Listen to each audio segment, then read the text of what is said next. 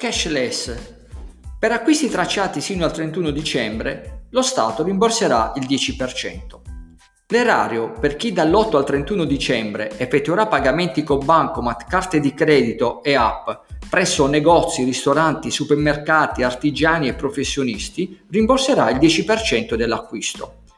Il tetto massimo del rimborso sarà di 150 euro e occorreranno almeno 10 pagamenti. Ad esempio, per 20 operazioni da 20 euro per un totale di 400 euro, lo Stato rimborserà 40 euro.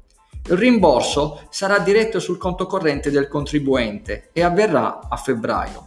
Per aderire al programma occorre registrarsi all'app IO, l'applicazione di servizi pubblici gestita da Pago PA.